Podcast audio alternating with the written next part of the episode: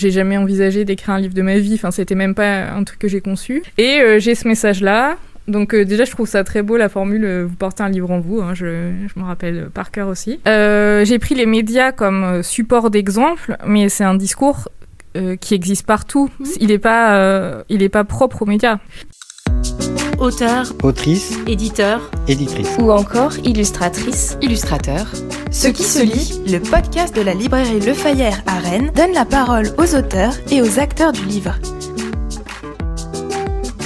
C'est que se lit avec Roselamy et Jeanne Morozov, c'est le talon. Bonjour à Roselamy. Oui, bonjour. Merci de me recevoir. C'est votre quotidien de lanceuse d'alerte depuis 2019, votre compte Instagram Préparez-vous pour la bagarre, un compte suivi par 200 000 abonnés à ce jour. Vous collectez et analysez des exemples de discours sexistes véhiculés dans les médias, presse écrite, radio, télévision. Votre livre Préparez-vous pour la bagarre défaire le discours sexiste dans les médias, paru aux éditions JC Lattès à l'automne 2021, est un objet qui nous plonge encore plus dans votre analyse. C'est un essai sérieusement documenté, argumenté, qui nous fait littéralement bondir à la découverte de chaque nouveau chapitre. Au fil de la lecture, nous prenons conscience du poids des mots ou comment le choix des mots disqualifie de manière systématique la parole des victimes d'agressions sexuelles et renforce les discours sexistes. Qu'est-ce que s'est passé entre 2003 et 2011 pour que votre talent de féministe s'éveille? Vaste question. Entre 2003 et 2011 spécifiquement, parce que euh, je, dois quand même euh, préciser qu'il y a aussi toute mon éducation euh, euh, j'ai envie de l'appeler matriarcale ou en non-mixité, qui a joué dans ma construction féministe parce que j'ai perdu mon père moi quand j'avais 4 ans et j'ai été élevée par euh, ma mère et mes trois sœurs aînées. Et j'étais gardée aussi par ma grand-mère le mercredi, euh, le mercredi soir. Donc j'ai été élevée dans cette petite bulle voilà, que j'aime à dire en non-mixité. Donc ça, c'est quand même une base de départ qui fait que j'ai longtemps pas compris le discours euh, dominant. Euh, quand j'ai commencé à travailler dans la musique et qu'on m'a dit euh, les femmes ne sont pas directrices artistiques, j'ai pas compris vraiment. J'ai dit je comprends pas la langue qui est parlée en fait. Donc ça c'est quand même une base de départ. Et alors pour 2003, bah, c'est évidemment le meurtre de Marie Trintignant par Bertrand Cantat. Où pareil, j'ai pas compris ce qui s'était passé, j'avais pas les mots pour l'analyser, mais j'ai vécu ce traitement médiatique euh, avec une grande difficulté. Je l'ai trouvé violent, injuste. Il consistait à essayer de culpabiliser euh, Marie Trintignant pour euh, ses comportements et de la culpabiliser jusqu'à la fragilité de son crâne qui aurait cédé sous les coups de Bertrand Cantat et on était dans une inversion totale de la réalité des faits puisque c'est bien lui qui l'a tué en lui donnant des coups de poing. Et euh, voilà, donc euh, ça, ça m'a quand même beaucoup perturbé, ça a mis euh, la graine du féminisme dans mon cerveau, je pense. Mais en fait, ce que je voudrais préciser aussi, c'est que sur l'affaire Kanta, elle a deux ressorts et elle a, en fait, il y aurait presque deux affaires Kanta, puisqu'il y a la première en 2003 avec le, le, meurtre, et en 2010, il sort de prison et il revient sur scène. Et c'est un truc dont on parle pas beaucoup, mais ça a été une deuxième violence parce que c'est là qu'on nous a imposé euh, de séparer l'homme de l'artiste, quoi que ça veuille dire. Et c'est là qu'on nous a dit euh, qu'il avait, euh, enfin, qu'il pouvait retrouver les honneurs de, de, la nation, qu'il a été mis en une de certains magazines, qu'il a été célébré comme un héros qui revenait. Donc ça, ça a joué aussi. Et en 2011, on a eu l'affaire DSK. Donc là, on est sur une autre thématique puisqu'on est sur les violences sexuelles une accusation de viol, agression, tentative de viol, pardon, agression sexuelle et séquestration sur euh, la victime Nafissatou Diallo par euh, Dominique Strauss-Kahn, qui à l'époque est pressenti comme euh, le futur président de la France. Donc là, on, pareil, j'ai assez mal vécu, même si au départ j'ai vraiment adhéré au discours dominant. Je me suis très vite remise en question, comme en plus j'étais aux États-Unis. Euh, le traitement médiatique était vraiment différent de celui de la France. Et là, j'ai pu observer la manière dont on culpabilise les victimes de violences sexuelles, donc qui sont survivantes, qui sont pas mortes cette fois, donc on, va jusqu'à pas croire euh, ce qui a pu leur arriver, et on les remet en question, on, on les accuse de faire partie d'un complot international ou de, de, faire ça pour, euh, pour gagner de l'argent. Et donc c'est ces deux affaires, voire euh, ces trois affaires peut-être, qui ont, qui ont construit mon féminisme jusqu'à maintenant. Après, évidemment, il y a eu MeToo et et tout s'est enchaîné, mais c'est vraiment ces, ces affaires-là. Je vais introduire euh, Jeanne Morozov. Bonjour Jeanne. Bonjour. C'est votre talent d'éditrice qui a encouragé Rose Lamy à publier ce livre. Qu'avez-vous observé dans l'activisme de Rose Lamy sur les réseaux qui vous a reconforté sur cette possibilité de effectivement faire un livre Alors moi, c'est vrai que à l'origine, je suivais pas le compte Instagram euh, dans le but euh, de proposer à Rose Lamy de faire un livre, mais simplement parce que euh, c'était un compte que j'adorais, que je suivais à peu près depuis depuis l'origine du compte, et j'étais très attentive aux exemples de sexisme dans les médias qui étaient épinglés sur le compte Instagram, mais peut-être encore plus aux petites légendes quoi de chaque poste. C'était déjà de l'analyse très fine, et puis aussi il y avait euh, ça, je pense que ce qui te caractérise pas mal, euh, cette, cette ironie un peu mordante, et en même temps cette verve, cette conviction, mais euh, jamais, comment dire, avec une dimension des passionnés, mais parce qu'il y avait une, forme de distance qui, je trouve, permettait euh, que ce discours s'adresse au plus grand nombre et pas seulement euh, à un entre-soi déjà convaincu. Et c'était ça qui m'intéressait, en fait, la dimension, euh, cette capacité à convaincre un public assez large, y compris un public pas déjà attentif au sexisme de manière générale.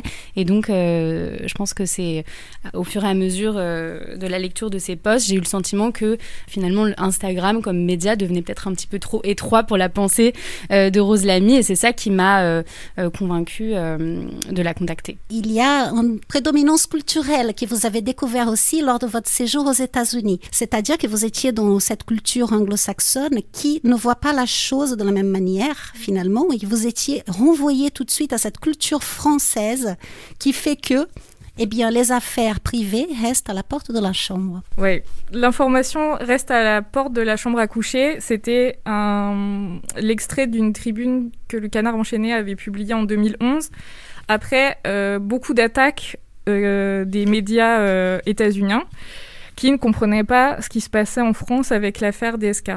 Donc moi j'étais à Denver aux États-Unis. Je faisais deux mois, enfin c'était pas un échange, mais je faisais deux mois d'école de perfectionnement en anglais. Donc on était une classe avec plein de nationalités. Moi j'avais une copine euh, belge à l'époque. Euh, euh, il y avait quelqu'un du Costa Rica, il y avait un copain iranien, il y avait un prof qui était local états-unien, des gens de Corée du Sud aussi dans, mon souvenir. Bref, on était tout un, un melting pot de, de nationalités et on avait cours tous les matins. Et l'affaire Strauss-Kahn arrive. Alors déjà, moi j'ai été hébergée par une famille d'accueil, c'était une, une, mamie qui s'appelle euh, Elisabeth. Dès que le truc sort... Pourquoi vous dites Elisabeth comme ça, tout doux Non, parce que c'est Betty, euh, j'ai beaucoup d'affection pour elle, je sais pas du tout ce qu'elle est devenue. Et voilà, elle vivait à Elizabeth Street, elle s'appelle Elisabeth, et elle était euh, très fière de ça. Et en fait, c'est elle qui m'a appelée en me disant, faut que tu viennes voir, je me fais traverser toute la maison. Et là, je vois Dominique Strauss-Kahn me noter, vraiment c'était la photo dans les rues de Manhattan. Et elle me dit euh, What a pig euh, quel porc J'étais oh là, mais ça va pas, euh, c'est très violent, mais on sait pas ce qui s'est passé. Donc j'étais dans ma posture française, présomption d'innocence, mais attention, il faut voir ce qui s'est passé, soyons prudents. Donc première réaction, adhésion totale au discours français, quoi. Genre ça me regarde pas, c'est peut-être par ailleurs un, un, bon directeur du FMI, peut-être un potentiel bon président. Bah, peut-être qu'elle fait ça pour l'argent. Bon, vraiment, j'ai tout qui déroule euh, de manière réflexe. Donc, en fait, ce qui a joué, c'est que tous les jours euh, dans ma classe, on fait des débats parce qu'on s'entraîne à l'oral. Et évidemment, euh, je suis au centre de l'attention parce que je suis la française du groupe. Et on me parle de la farce DSK. Et là, j'ai un point de vue un peu international qui s'offre. Et en fait, à part ma copine belge, avec qui je pense qu'on partage un peu une culture similaire, les gens ne comprennent pas du tout ce qui se passe. Alors, il y a, y a le droit de troussage de Jean-François Kahn qui, qui, fait un scandale aux États-Unis, mais les gens sont outrés. Euh, enfin, j'ai honte. Moi, je regarde mes pieds euh, quand ça sort. Je me dis, mais comment on peut être en, tel décalage Parce que c'est à la fois raciste, c'est à la fois. Et donc, aux États-Unis, ça rigole pas avec le, la référence à, l'esclavage ou au service. Euh, enfin, à l'esclavage et, et, aux personnes racisées. il y a le, la dimension classiste du, de l'homme de pouvoir qui aurait le droit de sa chambre. Bref, horrible. Bon, là, c'est vraiment la... Moi, ça commence... Là, je me dis, bon, ouais, peut-être un problème. Et donc, tout ce bouillonnement d'interrogations, vraiment, ça me déstabilise parce qu'on me dit, mais de toute façon, vous êtes, vous êtes encore à Louis XIV. Euh, vous, vous avez jamais enquêté sur lui alors qu'il euh, y avait plein d'alertes, vous protégez les élites, euh, il y a une complaisance des journalistes avec les élites françaises. Je dis mais qu'est-ce qu'ils parlent? Enfin, de quoi ils me parlent? On est, on est le pays des Lumières, on est le pays de, de la Révolution, mais vraiment je comprends pas ce qu'ils me disent. Et puis bon voilà, ça, ça s'effrite un peu, et notamment avec le troussage de domestiques, parce que là j'étais obligée de reconnaître que c'était vraiment dissonant avec l'ambiance locale quoi. Et donc, euh, bah, c'est là que j'ai commencé à dérouler un truc. J'ai lu aussi les médias euh, états-uniens. Euh, il y avait beaucoup de féministes déjà qui en parlaient. Il y a eu des manifs féministes de, soutien aux femmes de chambre. Donc, toute la dimension un peu classe-race, elle était déjà bien avancée aussi dans la pensée féministe aux États-Unis. En France, on était complètement. il y a eu des manifs aussi de soutien en France, mais c'était pas du tout dans le débat public, je pense. Et donc voilà, ça m'a détricoté euh, toute cette croyance. J'ai vu de mes yeux euh, la manière dont la France euh, traite ces questions-là. Et vous alors, avec votre regard d'éditrice, est-ce que pour vous, ce sujet-là est un sujet qui pourrait être je ne sais pas, ressentir comme un sujet inépuisable. Est-ce que pour vous, c'est un chemin aujourd'hui à poursuivre? Oui, sans aucun doute, c'est un chemin à poursuivre.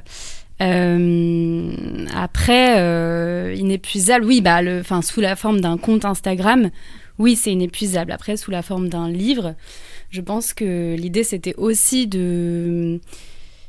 L'idée du livre, c'était justement de sortir de l'illustration et euh, de l'analyse exemple par exemple et de la réaction à chaque article, euh, sujet radio, télé, etc. Et en fait, de faire la démarche inverse, en fait, de partir euh, de ces exemples pour remonter à la source du mécanisme et je trouve que c'était ce que Rose Lamy faisait déjà dans chacun de ses posts. Et finalement, on observait, enfin moi en tout cas en tant que consommatrice d'Instagram et de son compte, euh, j'observais qu'il y avait euh, voilà une mécanique qui était toujours la même.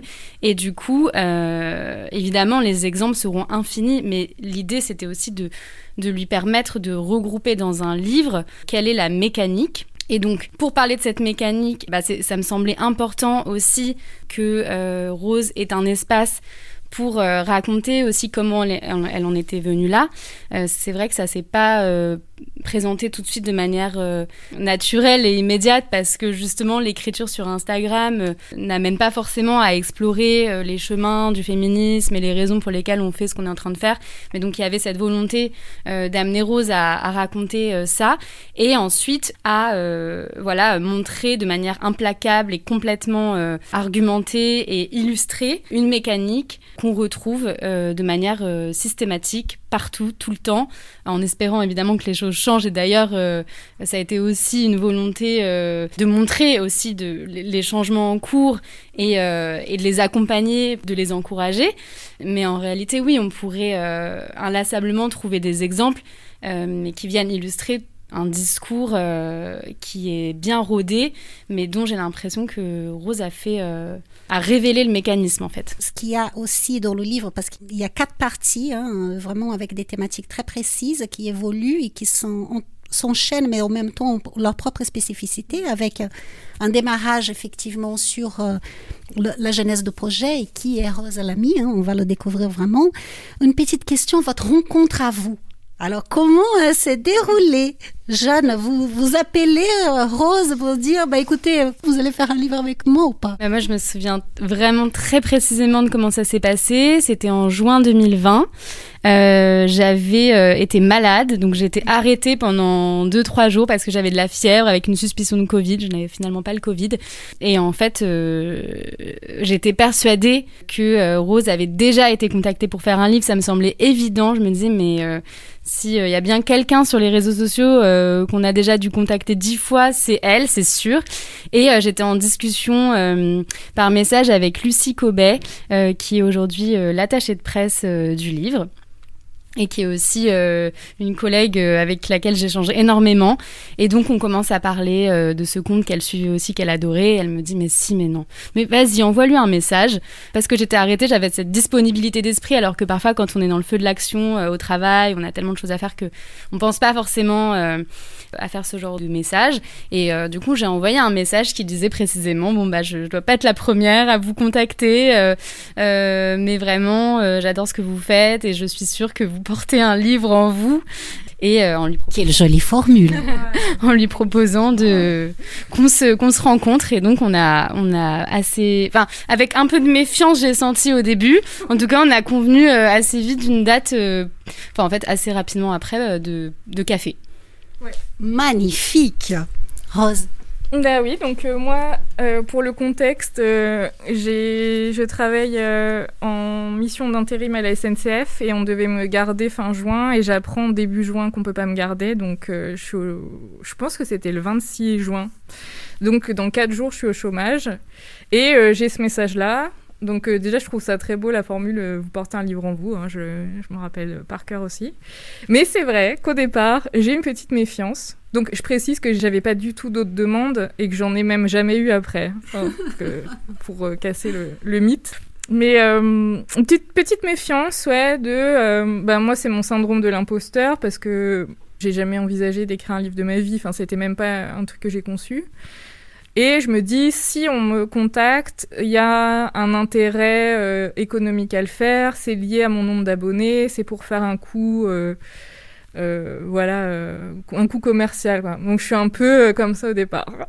Bon, après, on s'est vu et j'ai très bien compris que c'était pas du tout le projet. Et d'ailleurs, c'est même Jeanne qui m'a beaucoup poussé à, aller dans le genre que dont j'ai appris le nom d'essai littéraire, c'est ça? Où justement, je, me, je dois me situer, me mettre un peu en, en scène, hein, même si tout est vrai. Et, euh, et pour, euh, pour expliquer euh, le cheminement, le point de vue, donc il y a, y a, un petit exercice comme ça de style. Alors que moi, au départ, bon, déjà, ma page, elle est anonyme, donc on ne peut pas plus se cacher que ça. Et même s'il y a une grosse audience, personne ne sait qui je suis. Donc je me cache, quoi. Et donc, euh, elle a quand même fait un grand travail de. C'est très séduisant, ça. bah, je suis, voilà, je suis, euh, donc j'étais dans cette dissociation-là. Et donc, tout le travail du livre, c'était ben, déjà avec euh, Lucie aussi, on en avait parlé, de sortir de l'anonymat au moment de, de, la sortie du livre. Donc, ça, c'est un processus aussi qu'il faut que je, je, me, je me prépare, hein, j'aime bien ce mot. Et aussi de la révélation dans l'écriture et dans mon passé et dans, qui je suis avec Jeanne. Parce que sinon, aussi, pour le projet littéraire, moi, je voulais pas du tout parler de moi, je voulais faire. Des études de cas.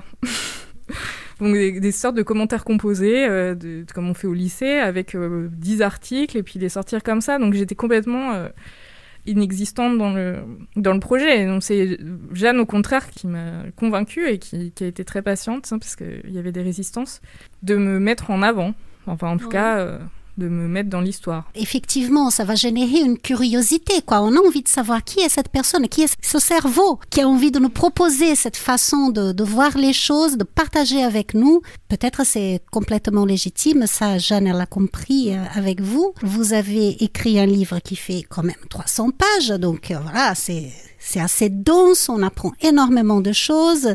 Les chapitres, ils sont très bien documentés. Vous racontez aussi comment vous allez à la pêche aux infos pour pouvoir être crédible. Oui, alors le, fait d'être anonyme, ça n'empêche pas du tout euh, que je m'adressais à une grosse audience déjà. Donc il y avait un, devoir euh, de de, citer ses sources et de savoir de quoi on parle. Et de toute façon, les réseaux sociaux, euh, ça peut être violent, mais ça aussi se, cet intérêt que si on se trompe, on le sait assez vite, que si on est imprécis, que si euh, on dit quelque chose qui d'injuste, euh, on, est très vite rattrapé. Donc ça m'a formé euh, sur la page et ça m'a appris à être super carré. Et c'était un peu mon travail aussi en, communication de digital et communication de crise pour des gros comptes.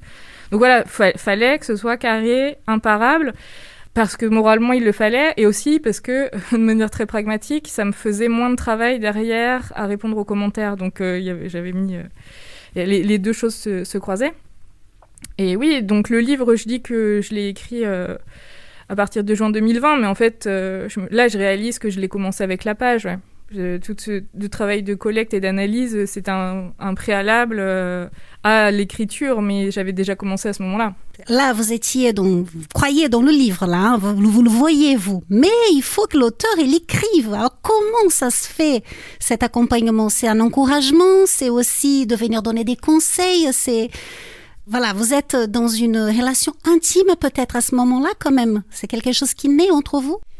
Oui, oui. Et euh, bah, je me souviens donc de ce premier café de, rencontre et je me souviens d'un autre café euh, peut-être euh, deux ou trois mois plus tard où justement Rose me disait ça y est, je sais le livre que je veux faire, cette fameuse étude de cas. Donc voilà, je vais prendre trois articles, je vais les décortiquer parce que bon, c'est pas parce que je le vois dans un article que ça veut dire que ça existe partout. Donc euh, je voyais qu'elle remettait en question euh, sa capacité à identifier ce fameux mécanisme. Et, euh, et, donc je me souviens avoir dit avec des pincettes, mais de manière de plus en plus ferme, non, mais en fait, moi, je pense que tu peux vraiment faire. Tu peux avoir davantage d'ambition. Et donc, oui, c'est une relation bah, forcément intime parce que ce travail de chercher en soi la légitimité pour écrire, pour. on en a beaucoup parlé en cours d'écriture pour dire je.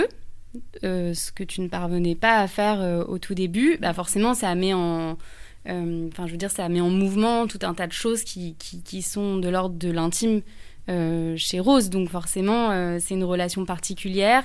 Et puis après, c'était beaucoup de, de, discussions. Et après, pendant pas mal de mois, c'était plutôt une forme de disponibilité de ma part euh, au rythme de, de, Rose. Donc en fait, euh, euh, je la laissais me solliciter quand elle avait besoin de moi, ce qui arrivait en fait assez fréquemment, mais pendant, pendant le, enfin, en cours d'écriture du livre, j'ai eu un rôle plutôt de, de soutien quasi psychologique, on peut dire.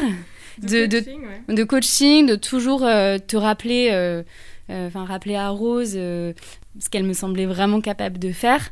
Mais finalement, euh, Rose me présentait euh, euh, des plans du livre qui évoluaient, et puis moi j'étais assez ébahie par, par, le travail incroyable qu'elle était en train d'accomplir. Mais en fait, ça servait surtout à, à, la rassurer de m'en parler.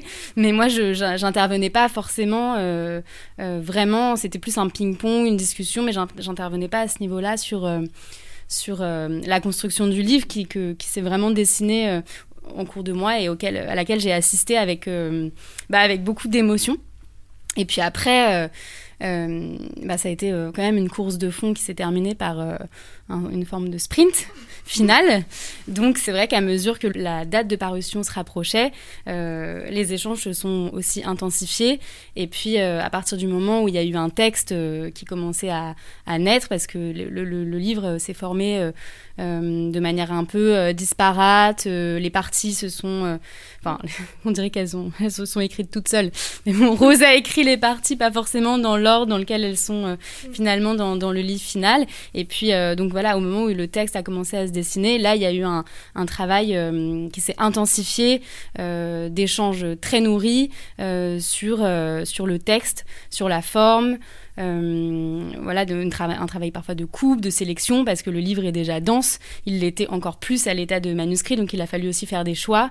Voilà. Pour laisser quand même les auditeurs de podcast se rendre compte de qu'est-ce qu'il y a dans ce livre, s'ils n'ont pas encore eu la joie de le lire, et peut-être qu'il va les pousser quand même à la curiosité de l'ouvrir, je vous propose, Rose, de nous dire un petit peu ce passage que j'ai vu, qui est un passage justement qui n'est pas forcément dans les médias. J'ai pris les médias comme euh, support d'exemple, mais c'est un discours euh, qui existe partout. Mmh. Il n'est pas, euh, il est pas propre aux médias. Mais les médias, c'est le, c'est le support qu'on a tous en commun en fait. On consomme tous des médias, qu'on soit abonné euh, de Mediapart, qu'on lise West France, euh, qu'on regarde Touche pas à mon poste. Donc un jour, une abonnée m'a envoyé un mail de sondage de son opérateur téléphonique qui posait cette question Êtes-vous la personne de référence de votre foyer? Suivi d'un texte aidant à identifier la personne de référence en cas de doute. J'ouvre les guillemets. La personne de référence est déterminée de la façon suivante. Deux points. Si le foyer compte une seule personne, cette dernière est donc la personne de référence. Si le foyer compte deux personnes, Si elles sont de sexes différents et identifiées comme formant un couple, l'homme est la personne de référence. Sinon, la personne de référence est la personne active la plus âgée ou, si aucune des deux n'est active, la personne la plus âgée. Donc, j'analyse. Si vous êtes en couple hétérosexuel, ne vous posez pas la question. Votre compagnon est la personne de référence du foyer. Quelques jours après avoir reçu ce mail, je suis tombée sur une dépêche AFP. Deux femmes seules sortent dans l'espace, reprises par une multitude de journaux. Et donc là, j'enchaîne sur euh, cette, euh, ce titre euh, que je trouve génial aussi. C'est un de mes préférés. reprise par une multitude de journaux. Deux femmes sortent seules dans l'espace, une première. Historique. Pour la première fois, deux femmes sortent seules dans l'espace. Deux femmes sont sorties seules dans l'espace et ça se passe de mauvais commentaires. Ce 18 octobre est historique. Pour la première fois, des femmes sortent dans l'espace sans hommes. Ma première réaction est d'éclater de rire avant de me, de me prendre la tête entre les mains consternée. Pourtant, je n'ai pas compris tout de suite ce qui me dérangeait tant. Dans ces deux cas, comme à chaque fois, je me réfère au dictionnaire. Seul est un adjectif signifiant qui n'est pas en compagnie de quelqu'un d'autre. Pourquoi ici une femme en compagnie d'une autre femme est considérée comme étant seule? Serait-ce parce qu'elles ne sont pas accompagnées par un homme de référence? En tant que femme, peut-on être au monde sans homme et sans être seule? Si mille femmes sortaient dans l'espace accompagnées d'un homme, seraient-elles toujours seules? Combien faut-il d'hommes à nos côtés pour ne pas être seuls Probablement un. Rose Lamy et Jeanne Morozov, merci infiniment de nous avoir accordé euh, ce moment pour ce podcast. Merci beaucoup. Merci beaucoup. Ce qui se lit, le podcast de la librairie Le Fire avec Rose Lamy, autrice, et Jeanne Morozov, éditrice, qui parle du livre de Rose Lamy, Préparez-vous pour la bagarre, refaire les discours sexistes dans les médias, paru aux éditions Gisela Tess. Merci à l'équipe Le Fire d'avoir organisé cette rencontre. Ce podcast a été réalisé par Juliana Alain pour la librairie Le Fire. Le podcast vous a plu? N'hésitez pas à vous abonner, à partager et à nous suivre sur les réseaux sociaux.